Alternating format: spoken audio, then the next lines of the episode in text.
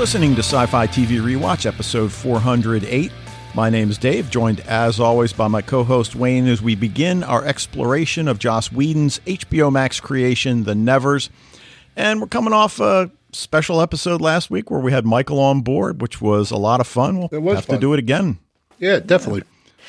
It's good talking to Michael. Yeah, somebody mentioned the Facebook group that Michael needs to podcast more, and I would certainly agree. But he is a busy boy with Den of Geek, that is for sure. But uh, you mentioned before we started recording, you went to get your emissions test. I thought you were going to tell me you went and got in line to get some gas because uh, here on the East Coast, uh, you know, uh, I guess we're back to the gas crisis because Yeah. everybody's panicking again. Yeah, apparently. But uh, luckily, I got gas just the other day, and uh, the old CRV goes like 32 miles to a gallon. So um, I'll be okay for probably the rest of the week. So well, by, by the time I need it again, I'm sure all the you know the people will stop being idiots and Well, you would hope, but I figure while everybody's getting in line, panicking for gas, I'm going to go stock up on toilet paper. So, there Yeah. you go. That's that's that's a clever move right there. That's that's veteran wily move. all right, well, let's talk about what we're watching this week because we absolutely have a lot to talk about with the Nevers this time. Uh, I am up to episode five of Alice in Borderland. They are now at the beach. And I don't want to give any spoilers away. I know you know what that means, and anybody that's watched it. And, I- and I will say it's getting better. And and uh, I- I guess if I had a criticism to this point, it, it's that they spent too much time with the game, so to speak. I mean, it looks like the game's not done yet, but I don't want to give too much away. But I, I will say I'm enjoying it. I've generally been going one episode at a time, maybe every other day or so as I get a chance. I'm certainly going to finish it at this point. So, Yeah, it kind of kicks when when they get to the beach. It really starts to to kick in.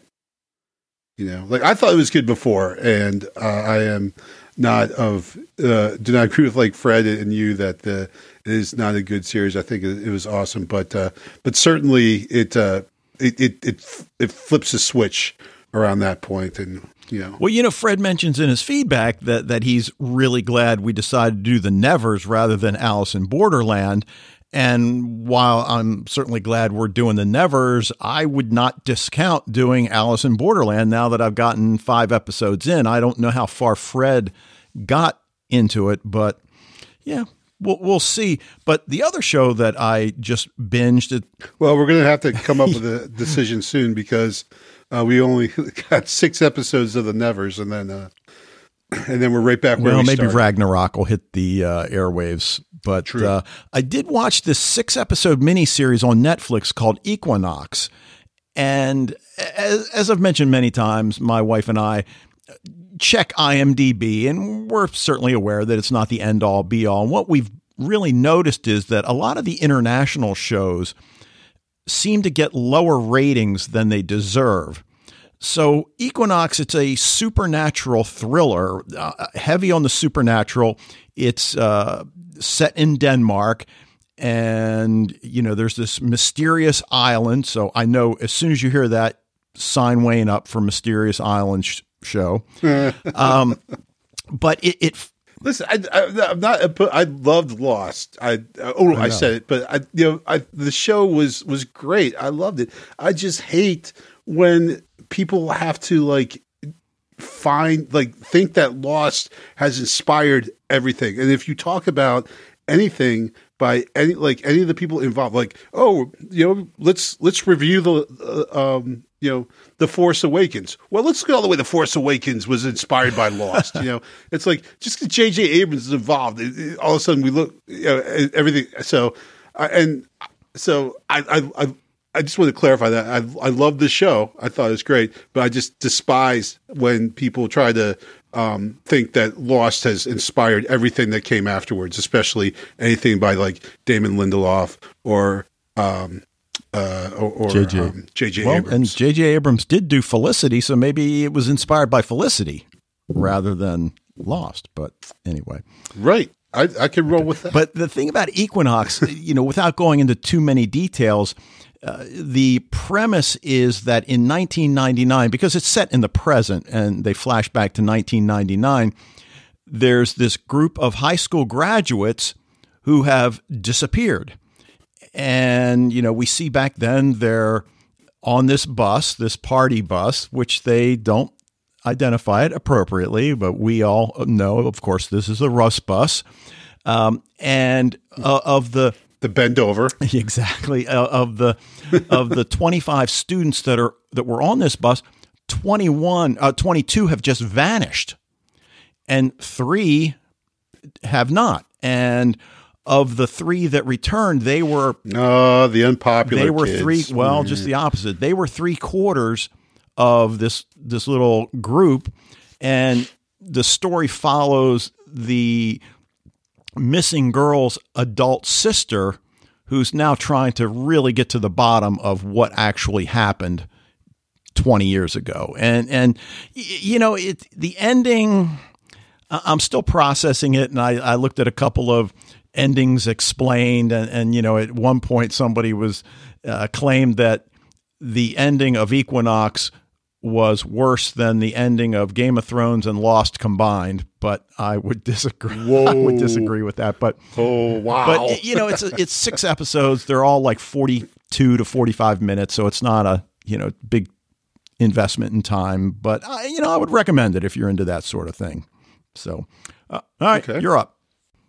All right. Well, I'm going to start. So I did yeah, I'm not going to really talk a ton about Shadow and Bone. I haven't finished it yet, but we did talk about it with Michael a little bit last week. But I'm really liking Shadow and Bone, liking it more than The Witcher, I might say, um, just because I feel like it makes a little bit more sense narratively. But uh, you know, I, I, I just think it's really good, and uh, you know, I haven't read any of the books, so I don't know whether that's you know, like again, I don't go into it as like with Game of Thrones, where I kind of know what's going to happen, and I also have preset expectations of how you know a character was in my mind, and then how that character should, you know, how the character that they present on film jives with the the vision I had in my head when I read the book.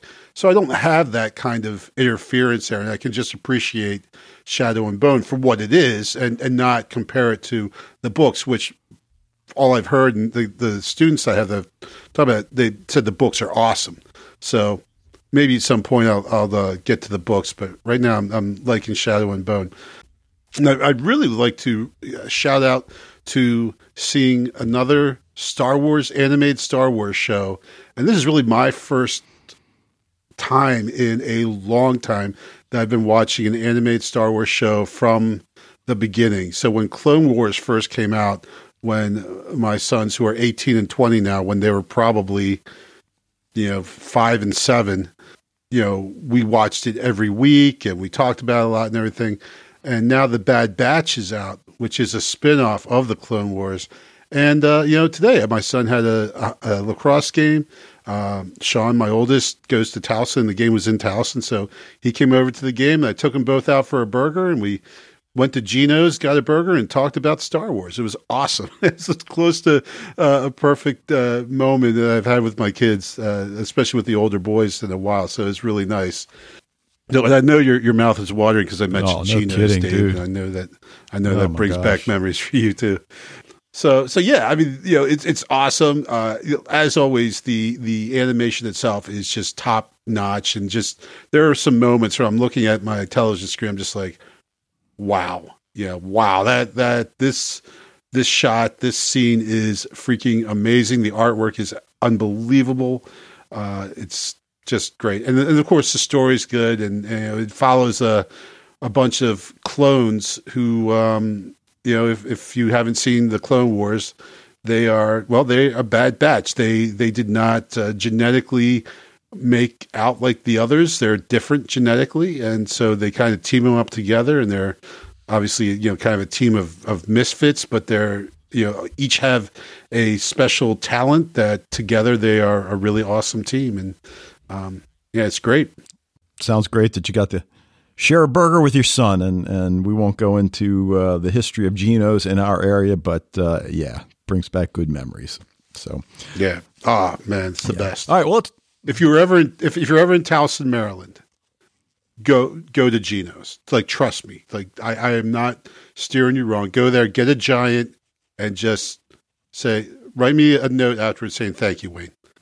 Let's talk the Nevers, episode one, titled "The Pilot," written and directed by Joss Whedon.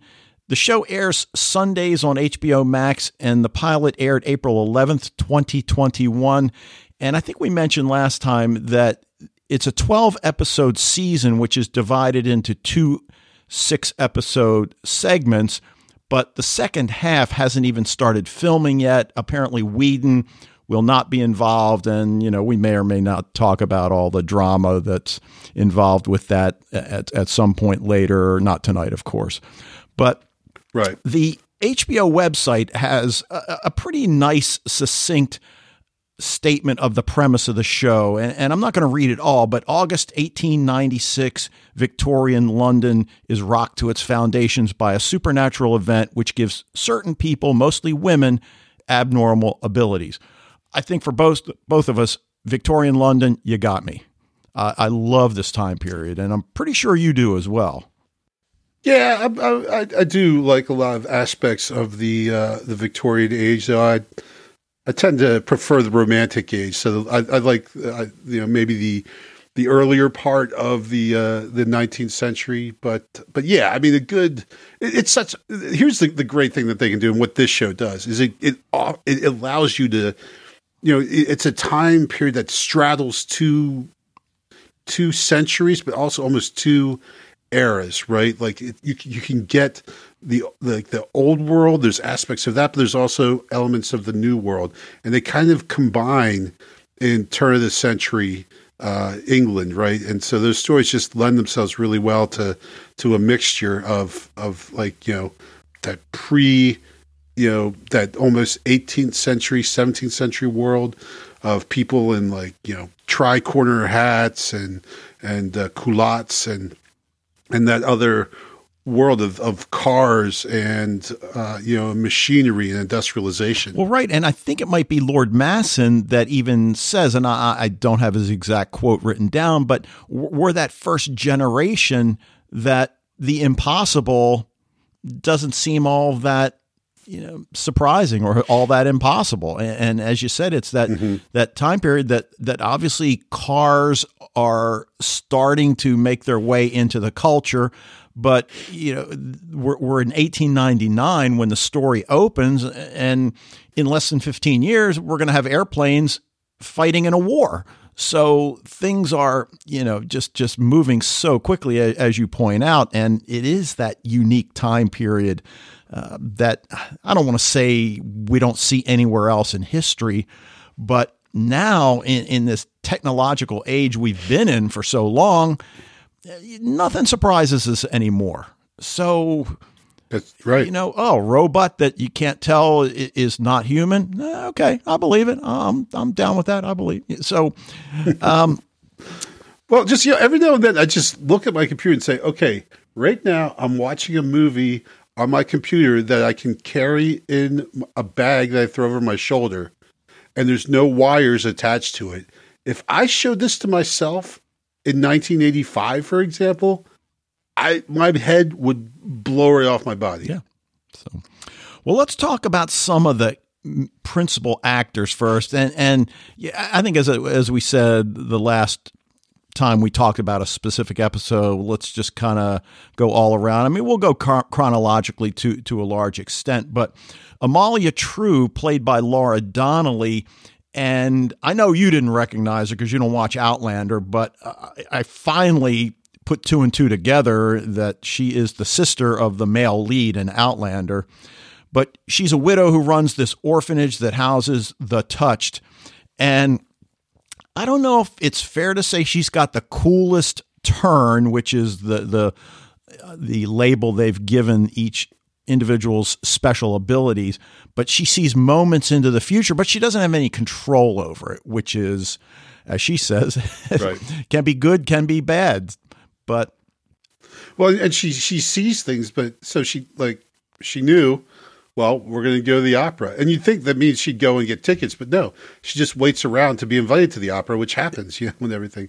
So yeah, it's it's uh, you know, I so that is pretty cool. But I think obviously, I don't know if it's a turn or whatever, but she she beats beats the crap out of mothers. Well, yeah, we'll we'll talk about that in, in, in a little bit. But the thing that's most fascinating about Amalia True in this episode, and, and, certainly the way the episode is structured, that the event frames the episode, is whether or not she's committing suicide when she jumps in the river. And we see it. I think she hundred percent is. That's what I figure. And and you know now, how do we explain that? Is it that she is just you know, in total despair after the death of her husband, and we don't know the circumstances surrounding that. We don't know how long it's been since he died. But that opening scene when she's carrying that basket, and and she, while she doesn't look like she's destitute or a pauper, certainly lower class London of that time period. We we've certainly her clothes are, are much different than than what she wears at the orphanage. Yeah, sure. absolutely. So as Fred points out in his feedback, we, we see that scene where she's going down that that alleyway and she starts to turn left and then uh, thinks twice, turns right, and just jumps in in the river. So clearly, it's something that she's been struggling with.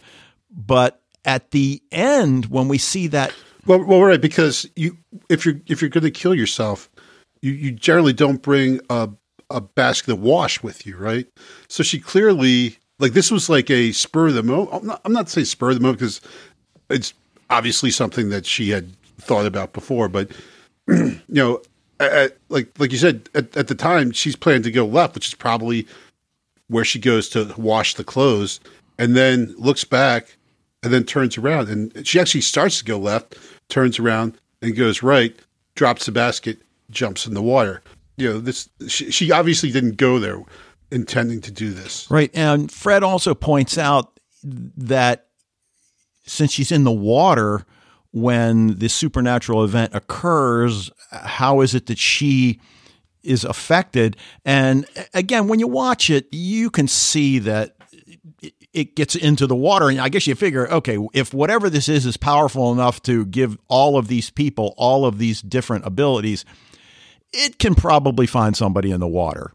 And and sure. I think based on the limited amount of information we have in this episode, these individuals appear to have been targeted. And we don't know who is in that. What is it? It, it, it almost looks like a spaceship of some sort. Yeah, oh, it, I mean, it definitely looks like a spaceship. If you've ever seen any of the music videos from um, of of Monsters and Men.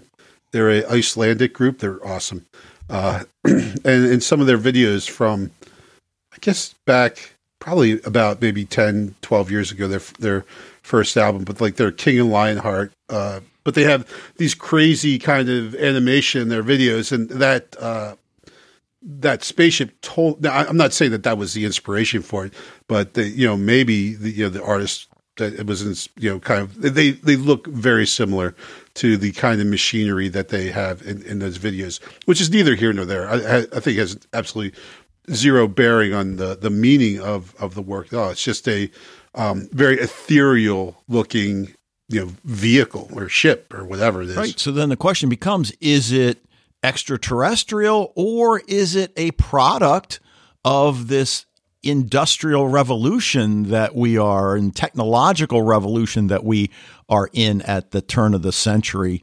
So we don't really know at this point, but um, let's move on to Penance Adair, played by Ann Skelly, who is Amalia's cohort. And, you know, obviously, right from the start, even before the event, and, and we see the pump break, and she just looks over at the clothesline, and, and you know what she's thinking. So she's got that ability already. Her turn is that, as she says, she can see electricity and the way it flows, and then that helps her invent as well. So she apparently was already an inventor of sorts and a creator of sorts before the event. This has just heightened her abilities. Right. Well, and, and similarly with Mary, who we see at the beginning uh, getting uh, dropped off at what looks like some kind of um, audition. So we assume that she was already a singer, and of course, her turn is like she is sings this song. Right now, um, at the risk of offending Nathaniel Hawthorne and Washington Irving and others, should we start taking a look at their actual names and whether there is a deeper meaning? Amalia True, Penance Adair. Uh, are we going to find out she's doing penance for something? Lavinia Bidlow. That's just a great turn of the century. Okay, name. Hugo Swann. Um, okay, so yeah, Swan. Right. Right. But uh, the, the, other thing that I, I I love about the relationship of these two, and I hope they don't go there.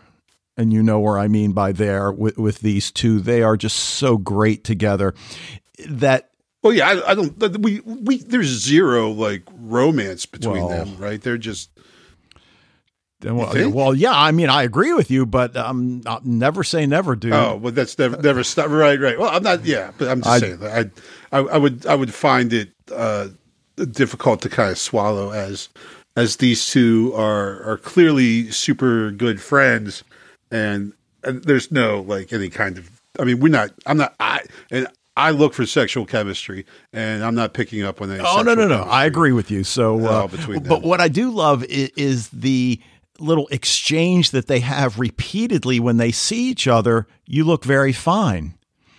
And I, I just love it because you know it's this attempt at an affirmation that, you know, we are who we are and, and and no matter what anybody says about us, it doesn't matter because we know that we are good people. We know that we are special. And and I just love that they do that.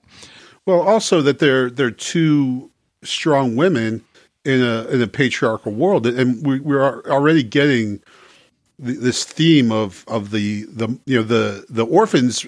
In many ways, represent a lot of marginalized people, and I, I don't know the name of the one character who comments on the the racism that she has to face even before she turned right or or got her turn. So so we definitely see that that, that this you know this theme arising of these you know usually marginalized groups of of gender and, and race and uh, class uh, that meet that are you know all come together the literal intersectionality of those three things at the orphanage right and even though there are some men that have been touched for the for the most part what we've got here are powerful women who threaten the patriarchal balance of power and it frightens yes. the hell out of Lord Massen and his little cigar smoking group with those objects that they turn over. I don't know exactly what that means when they. I have no idea. I I must have seen this episode four or five times, and I still haven't the slightest clue. Right.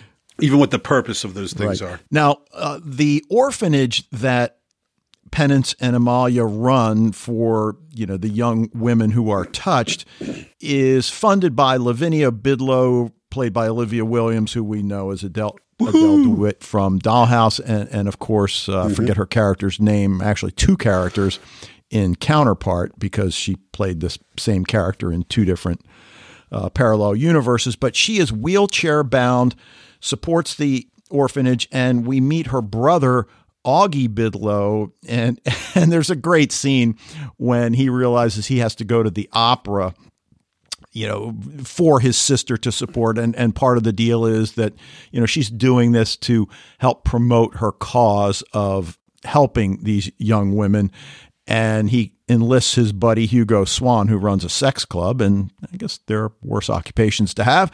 Uh, sure. do you think they're hideous? Flirt with the ugly one. and then when they actually finally meet them, which one's the ugly one?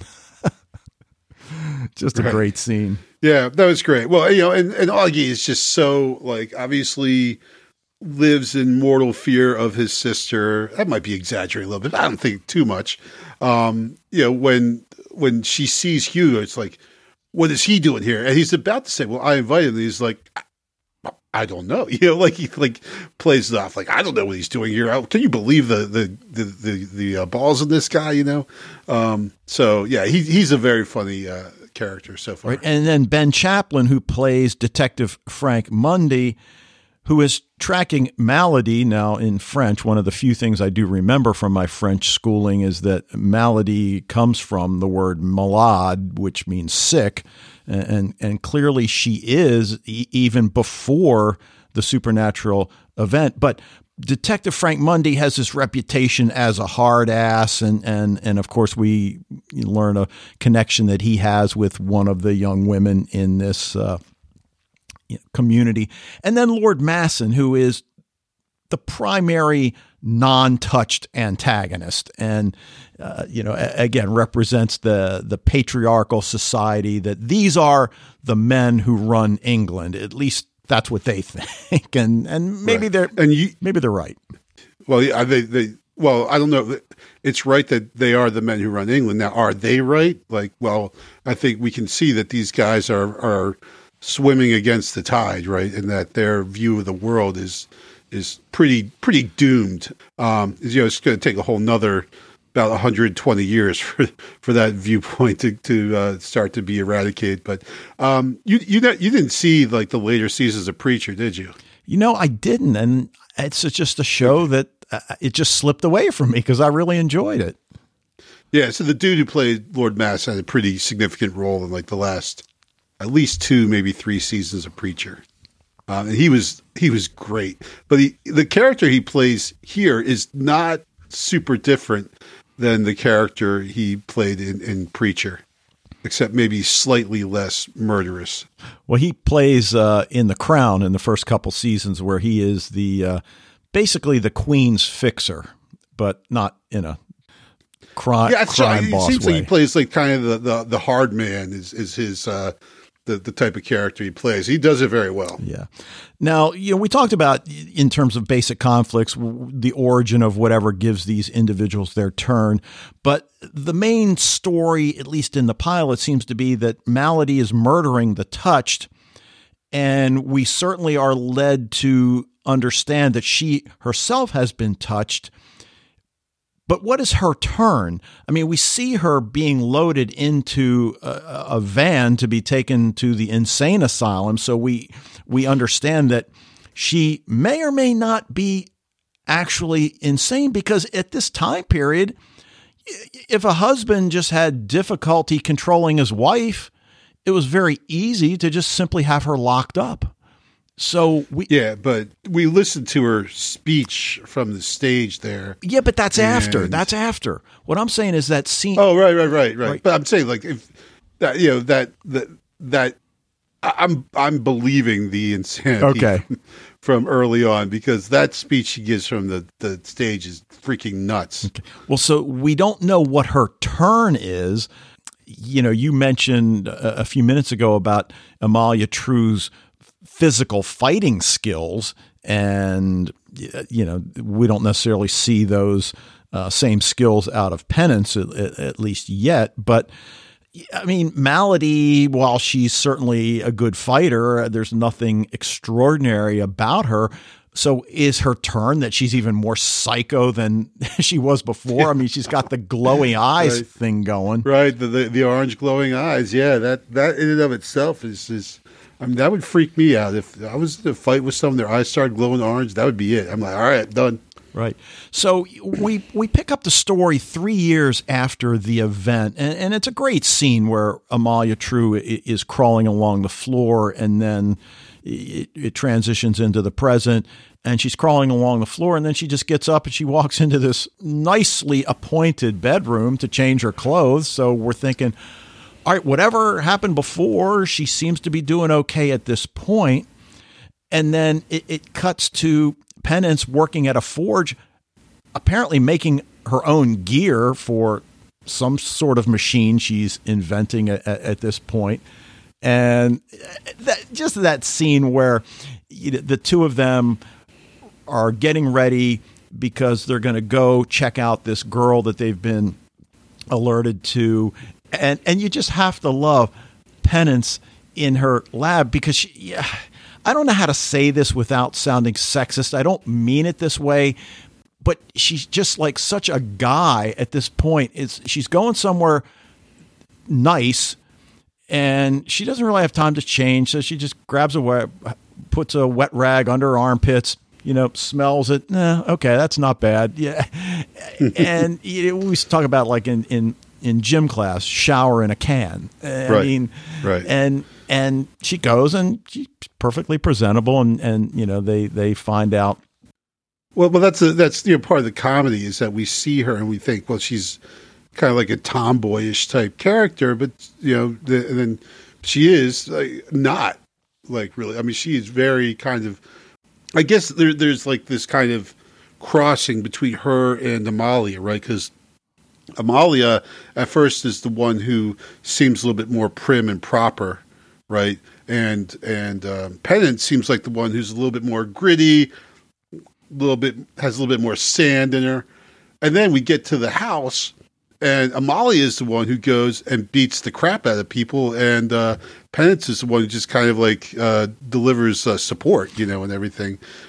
How they appear in that first scene is just the complete opposite of, of how they are actually. Well, yeah, and it's funny because even as, as they're they're leaving the orphanage to go there, I forget which one, you know, just kind of tosses the other one an umbrella, you know, in the air. She catches it, and they, and they go on. They've each got their umbrella and all of that.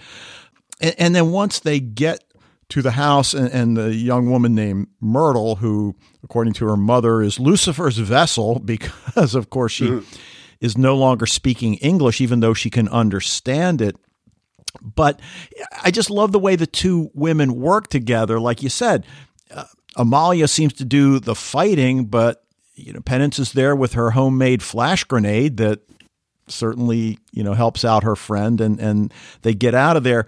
But I mean, the, the takeaway from that scene is that they understand that this young woman is exactly the kind of person that should be with us at uh, the orphanage, and her parents are more than happy to be rid of her. Although, as the father says, you know, uh, I guess they changed the child labor laws, so it's going to hurt the family that they're going to lose her earning income. right? But There's a breadwinner, yeah, right? yeah, But the other takeaway is that Amalia gets knifed in the fight, which then leads us to the scene with the doctor, which is just awesome because on the one hand, we see that he is married and he apparently does have a, a, a child, but he's one of I, guess there is another male at the orphanage, but he's like kind of that that male balance for the women because he is the antithesis of uh, Lord Massen and his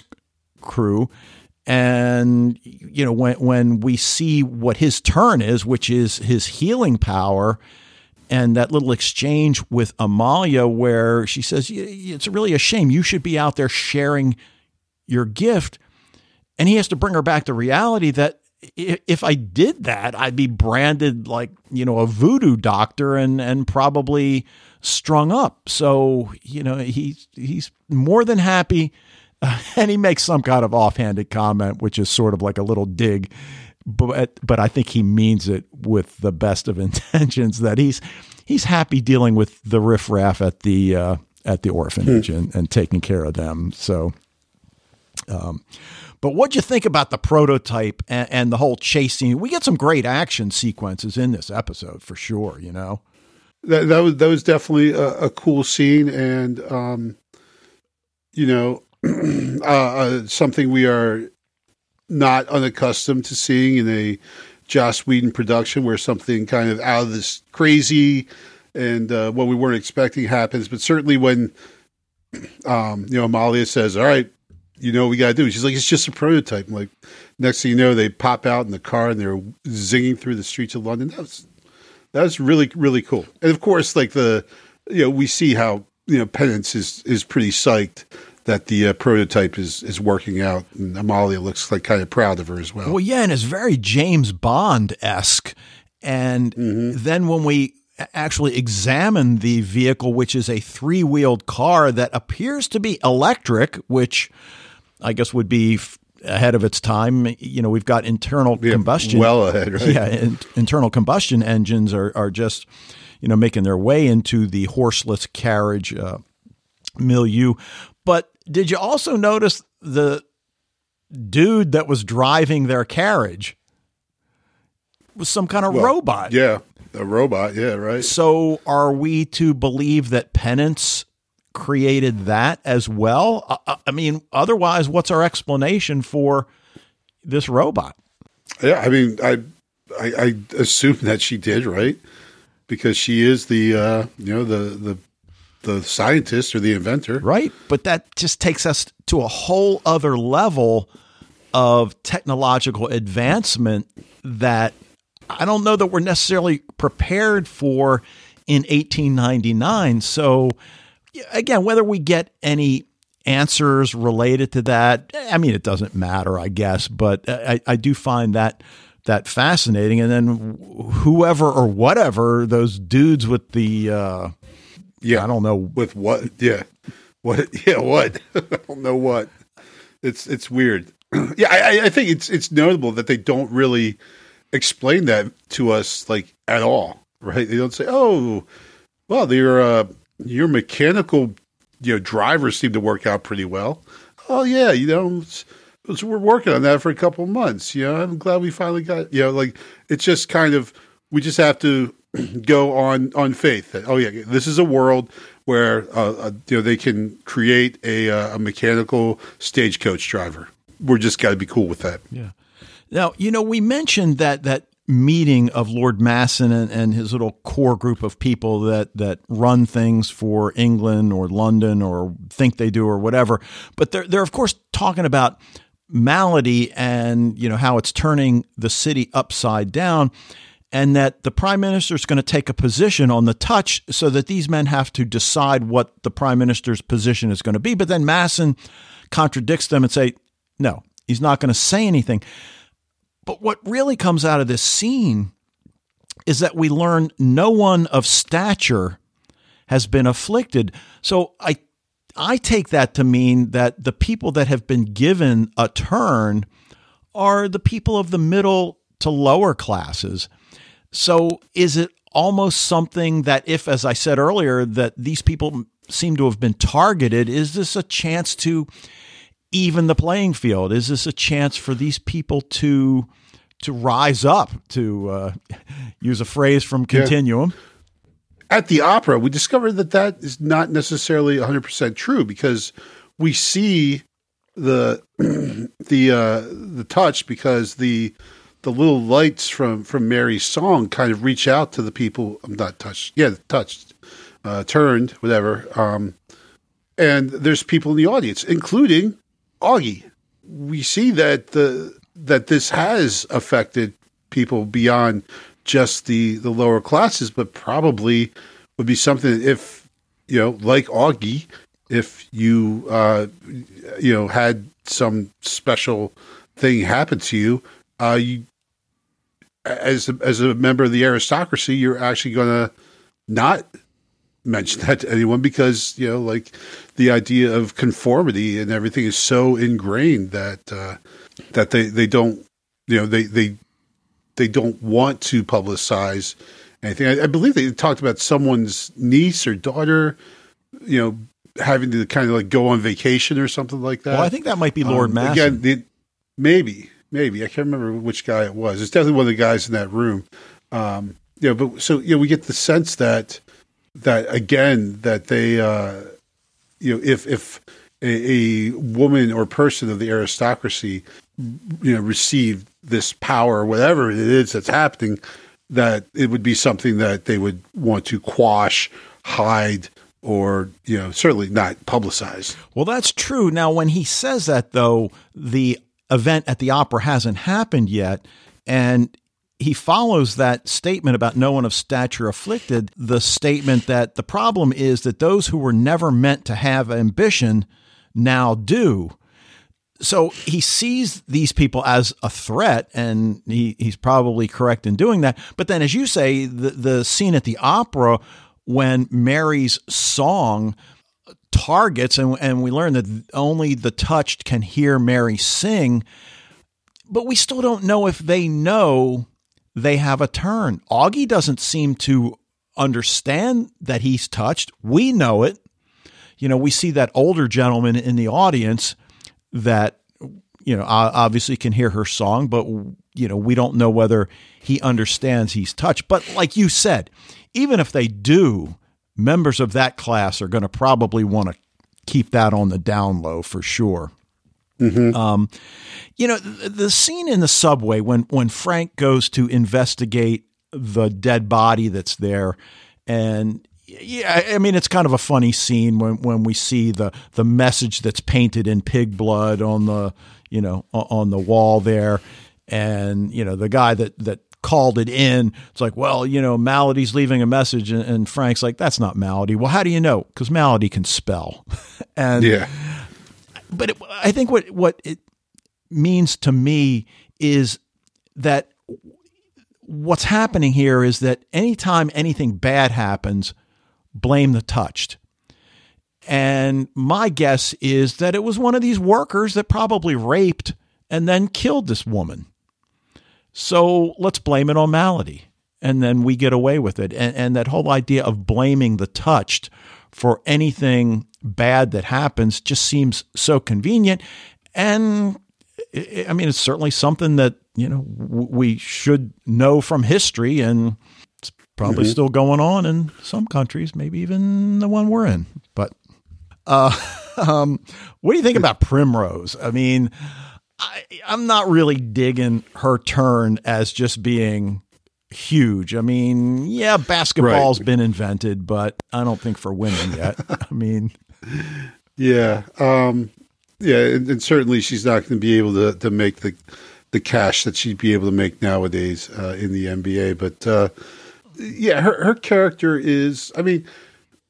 You know, it, it, she she's physically obviously way bigger than everyone else, but of course is is very young too. Um, so there's there's that kind of paradox going on. Uh, you know, I, I, I still find all the scenes she's in. I mean, I, I, know like it's not like this is easy, right? Um, but it still like doesn't quite. You know, it's like one of those things you're like, yeah, I, I know it's just a TV show. Like, yeah, I'm not buying it really. That when she's in, and I know that's very difficult for them to to do that as a special effect to have a character who's in a lot of scenes um, but uh, where she is so much bigger than everyone else and how you work that out and everything. Uh, but but again, you know, I'm just going to kind of like maybe put a put a pin in that character, so to speak, and uh, you know, think about like you know, I, I, think we've just been kind of introduced to her here, and maybe later on, uh, if you'll forgive the the way I say it, she could play a big part in the later part of the uh, the show. Um, now, speaking of characters, I, I, love the Beggar King because it, it shows that Amalia and Penance understand that we're fighting, you know, th- this this battle uh, against people that do not want to see us succeed. That they have far more power than we will ever have. So, yes, while the Beggar King may be fairly despicable on many, many levels, and he is clearly one of the organized crime leaders of London, you know, maybe we need to make a deal with the devil at this point. And it's a great scene when the two of them meet in the carriage and she is just so ballsy. I mean, and and he understands that and he understands that you have basically shamed me into meeting with you. And she doesn't care. She doesn't bat an eyelash. Yeah. You know? Yeah, absolutely. And it's it's it's weird because it's Nick Frost. And he has kind of made a career out of playing the the the lovable guy, like you know, like he did. Like I know you've seen him because we we did Shaun of the Dead. We did do Shaun of the Dead, right? Oh yeah, we did. Did we do podcasts? Yep. Yeah. So he, you know, he was Ed in that. He's been in, you know, he was been in Hot Fuzz. He, he, was Santa Claus in the Doctor Who episode one time. Um, and he, he, you know, every time I've seen him, he's always plays usually kind of the, the semi dim but lovable kind of guy. And to see him being like this cold blooded baddie almost, um, he's not obviously entirely bad. You're not going to bring in Nick Frost to play a guy who's 100% bad, but he's pretty bad, you know, like you're waiting for that that that goofball Nick Frost character to come out. It's like it's not happening, man. This guy is just he's cold blooded. He's hardcore, you know. So yeah, it, it uh, you know. This is a case where the the actor playing the part kind of threw me off in in kind of analyzing the character, and it was really only after watching this a couple times I'm like, oh, this this isn't the goofy, funny Nick Frost. He's he's playing just a, a mean, uh, hard ass, straight up. You know, there's like there's not really any humor in this at all. Oh, and then when he, very unusual. he tells her, he pulls the knife out, holds it right up to her face. I'll cut your face.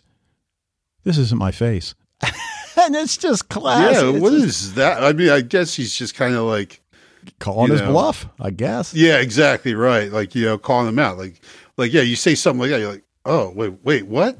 like, Yep. you're so confused, you can't carry out your threat. Yep. Uh, Shaun of the Dead, July 16th, 2013, episode 43. Zombies, Shaun of the Dead, and 28 days later. If you guys haven't seen, uh, listened to it yet, go back into the archive. Wow, I might go back and listen to that. I'm like, man, I want to listen to that. Yeah, no That- kidding. That's a, But, uh, you know, obviously they've been paying him to bring young girls to the orphanage that, that, that seem to be exhibiting the traits that they're looking for. So they have this this relationship already, but um, you know we'll we'll see how that plays out. Um, you know, we've mentioned her brother Augie, and we've mentioned that we know he's touched. Whether he knows he's touched or not remains to be seen, like, like we said a few minutes ago. But uh, we- we get the great scene at the opera that I mentioned a few minutes ago. You know, he drags uh, Hugo Swann along with him because he assumes the two women are going to be hideous, which then goes to show that the vast majority of the citizens of London really have no idea what the touched really are and who they are. So, you know, there's this this sense of mystery that even though we are completely comfortable with the knowledge we have accumulated in, in, in this episode, they don't have that.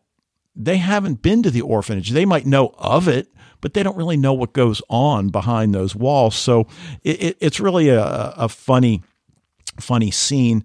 I mean, and we also, you know, we talked about uh, Amalia's turn. She calls them ripplings, ripples in time.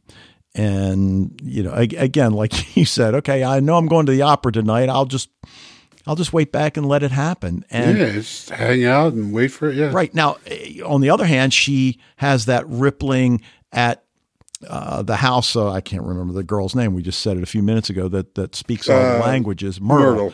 Uh, and she knows that, all right, I'm going to be on the floor on my back here shortly. And, and of course, it gives her a, a, a leg up to defend herself. And, and speaking of defending herself, you know, the fighting skills, I don't think are turns. I think those are just simply learned skills that and and my guess it would be Amalia that is the the the force behind forcing the girls to learn defense skills because you know she understands it's it's a world out there that doesn't want them in it. So, you know, while we haven't seen any of that yet, that would be certainly my guess as to uh, what's going on there. But we get the introduction to Maladie during the performance of Faust, and really a horrific entrance.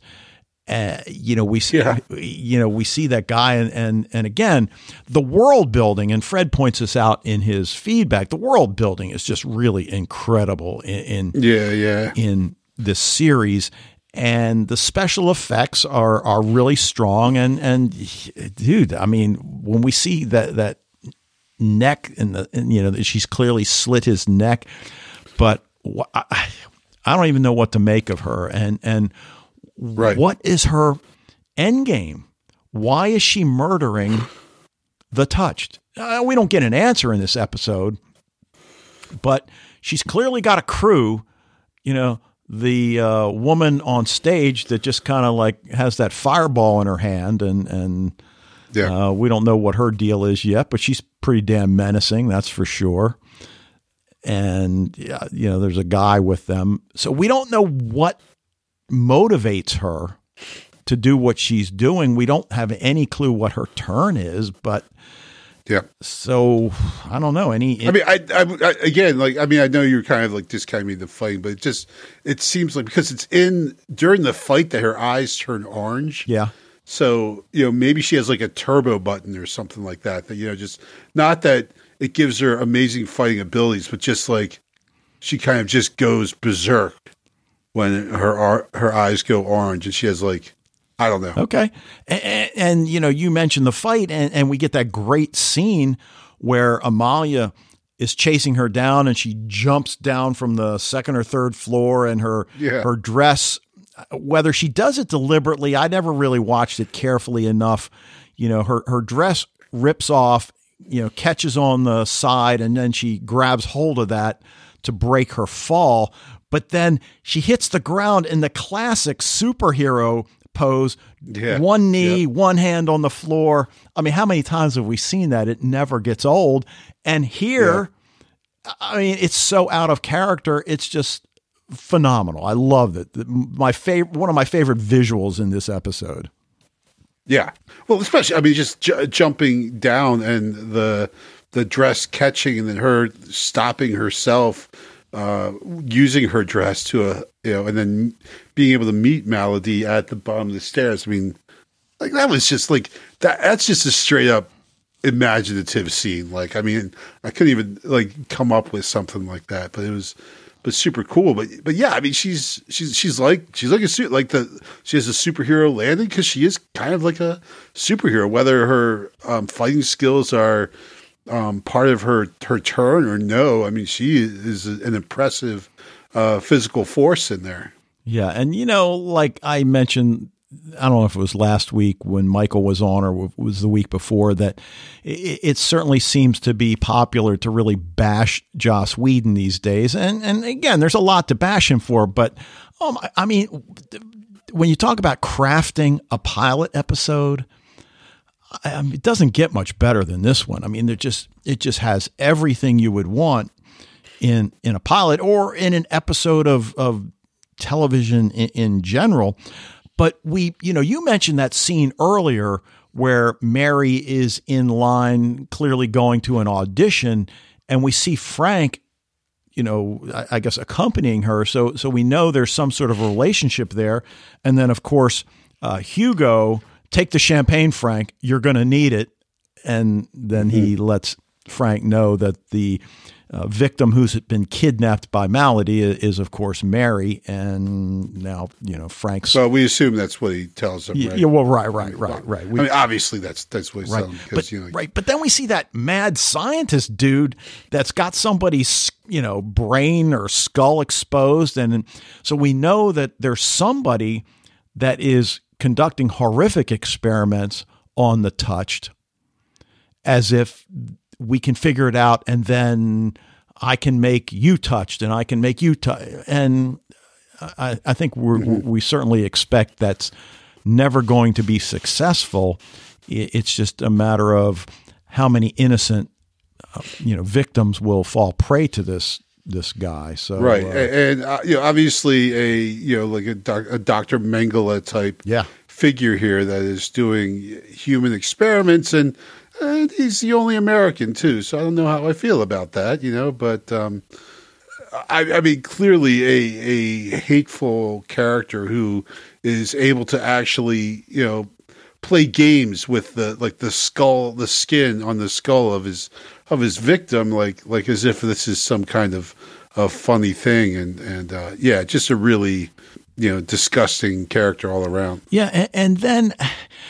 I, again, I, I Whedon is just brilliant, and you know whether it's Buffy or Dollhouse or he- you know any of the uh, Avenger stuff. I mean, he just I, I, he- we we get all of that, and then we see the scene where Penance goes to find Amalia in the alleyway.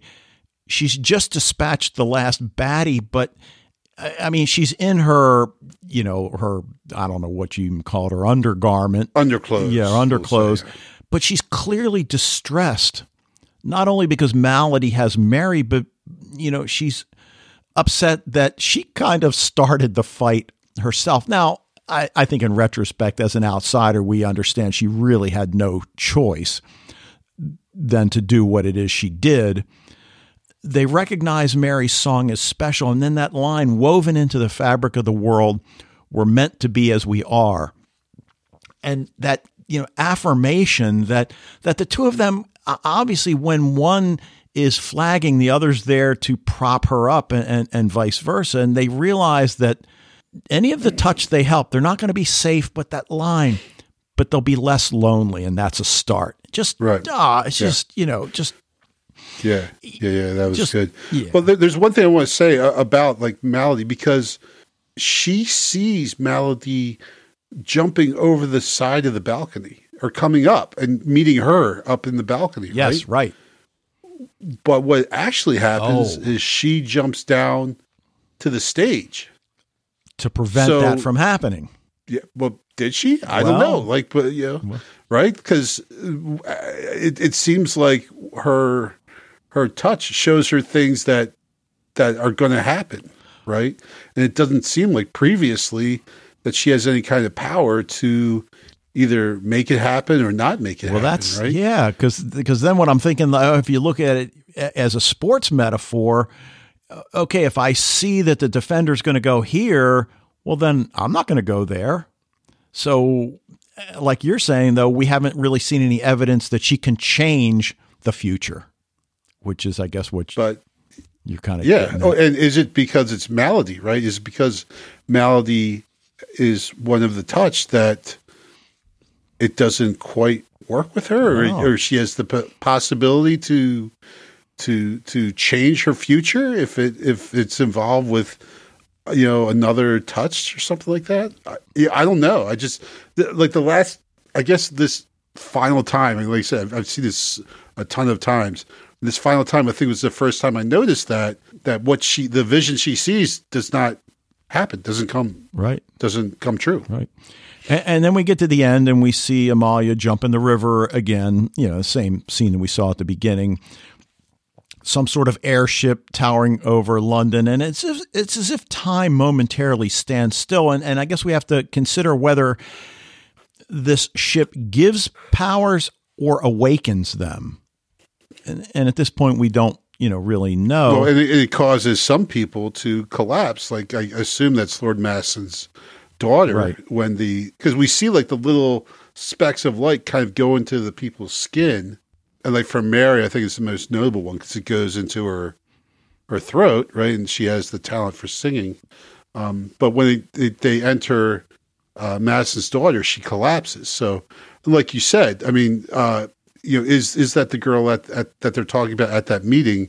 So maybe if if it is, then she has been shipped off somewhere, and that's why we don't see her and everything. But I think there's other people that also collapse when the when the the little bits of light enter their skin. Right. Right. Um, and then, you know, we see her climb out of the water, fast forward to the present. And, and interestingly, she's sleeping on the floor among the women of the orphanage. So whether this is a nightly uh, thing for her or whether she, you know, sleeps there for a while because it brings them comfort or brings her comfort and then she goes back to her bed. We don't know, but, uh, you know, just, just, you know, a, a great scene and, and, a great ending to the episode. Um, anything else that we haven't brought up yet?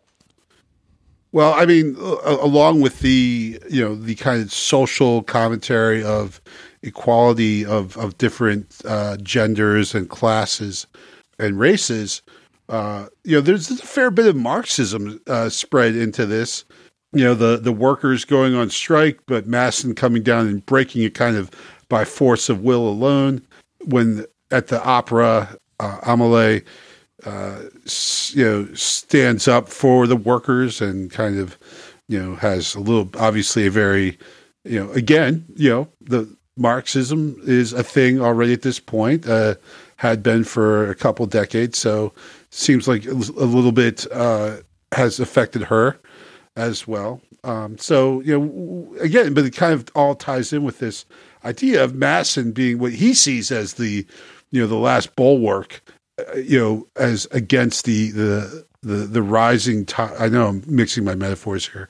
Um, you know, but against the the the, the spread of mod- modernity and and everything, and the you know what we can at, at our point um, look at as you know the inevitable uh, pace of the modern world, and um, that uh, Massen and, and his like are are you know their their time is is limited. Right. I mean, because in ten years he doesn't want to have to use "Make England Great Again" as his call to arms. So. Yeah. Yeah. If only.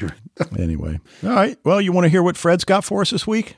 Sure. All right. We will be right back. Hello, Dave and Wayne, and all listeners to Sci Fi TV Rewatch. This is Fred from the Netherlands with some feedback for The Nevers, Season 1, Episode 1. Whoa, I really liked the selection you made and that you didn't go for Alice in Borderland. I like this very, very much. It's a kind of the librarians meet the magicians meet Enola Holmes meet Sanctuary meet his dark materials. Something like that. A very dense pilot, which reminds me of Orphan Black in its denseness. So many aspects, so many ways it could go, so many mysteries. Really good pilot. The cinematography is outstanding. They really create the atmosphere of around 1900, really depicting the end of the Victorian era. Queen Victoria died in 1901, so that's officially the end of the Victorian period. I could make so many nice screenshots just because it's a nice picture. Nice attributes, nice color settings. Not only Hugo Swann's living room, where August visits him, but also, for instance, Penance, her laboratory. Really, really nice and beautiful. A Lot of details. I like this pilot so much that I watched it three times, partly, of course, also because of its denseness, and recorded this feedback immediately after I recorded my feedback for last week's podcast about the witches, so that I could allow myself to go on and watch the second episode. Okay, let's go a little bit by character. First off, Amalia True. We see her in the beginning, and later we learn that she is a widow. When we see her in the beginning walking with this basket through this alley, I didn't understand why she turned first to the left, and then, after thinking shortly, she went to the right and then jumped into the water. But later I thought, what was the meaning of this? Is she perhaps because she is a widow, when perhaps she just lost her husband, whatever, is she drowning herself, actually? Is she committing suicide? And then this dust comes that touches some of the women, obviously, not all. Also, some mystery, of course. How is she touched when she's under the water? Is that what she saved her? Is that why she went to the surface? Or was the urge to live and not suffocating so strong that she did just swim up? Or had this dust something to do with it? And how could it touch her then in the water? very strong female character. I love the interaction with the beggar king. When he holds a knife to her face and he says, I will cut your face, she leans toward the knife and she says, This is not my face. This dust is, of course, a big mystery coming from a kind of spaceship or something like that. And it also seems that nobody remembers that that happened. Nobody is talking about that what happened in the sky. Also, the people are a bit disoriented after they being touched, whatever. What happened to the young girl Lord Massen is looking at? Is that his daughter or granddaughter or whatever? Did he lose her at the moment? Did she die? I thought, why do I recognize this actor? Pip Torrens. But after a little peek into IMDb, I re- certainly th- recognized him as Tommy Lascelles, the secretary to Queen Elizabeth in The Crown. Talking about recognizing, I recognized Ben Chaplin, who plays Frank Mundi, the police officer here. I recently watched a very strange series, Mad Dogs, about some friends that got stuck in a Belize drug criminal story, and I I didn't know him as an actor, and now I have two series just in a row where he plays a role. He, it's not a family member of Geraldine or Charlie Chaplin. It just also has that name. And of course, there is Olivia Williams, who plays Lavinia Bidlow here, who we of course know as Adele DeWitt from Dollhouse, one of the other series you podcasted about. Okay, next character, Penance Adair. Very nice interaction with Amalia True, very technical woman. And what we see here is that she had a tendency to have technical abilities before she was touched. So you get the idea that the touching just increases the possibilities you already have or the capabilities you already have.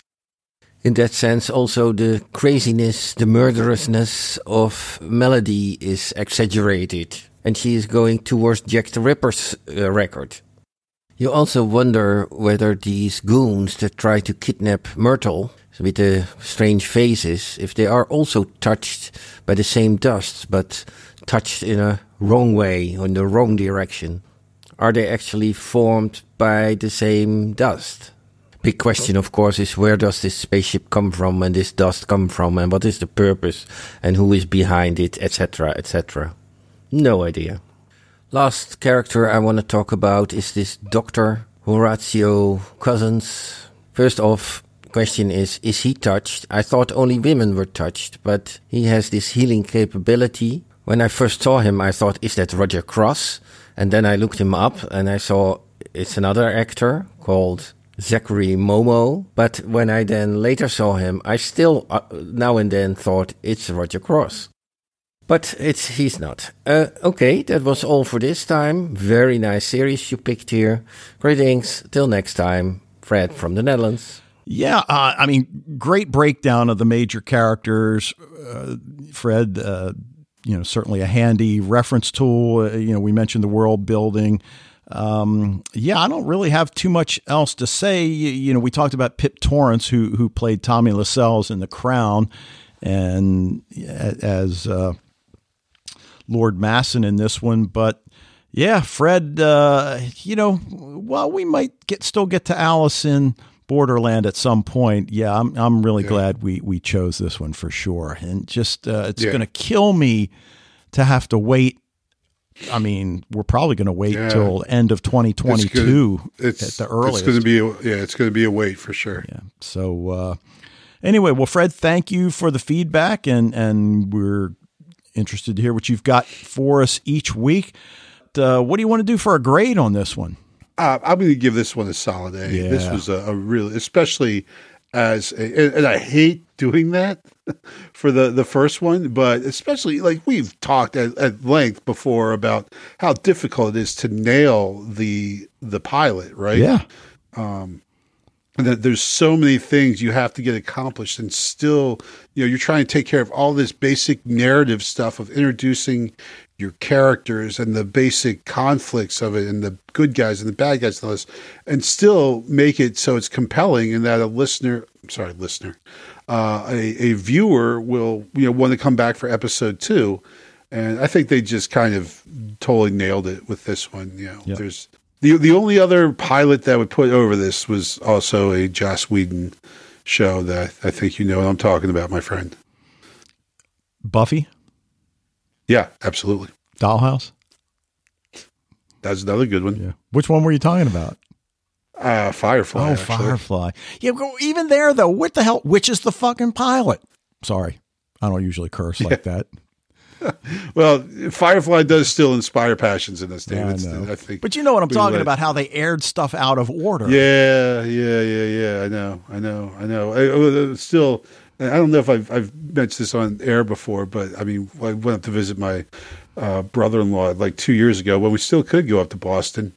You know, like I had, I think we had the girls with us, and it's like, all right, well, you know, like what are we going to watch? Like, hey, let's watch like the first episode of Firefly and he puts in the train job. Yeah. I'm like, dude, yeah, that's not the first episode. He said, yes, it is. I'm like, no, it's not. And of course, at the end of it, the girls were like, I don't get it. I don't know. Like, what? what? I don't like the character, you know, unless like, this is this is this is this is just how it happened. Like you've just ruined Firefly for my daughters uh, by putting in the wrong disc. Uh, all right, well, let's go ahead and leave it there. This has been a, a great start to uh, what's turned out to be a great show. But that will do it for this episode of Sci Fi TV Rewatch.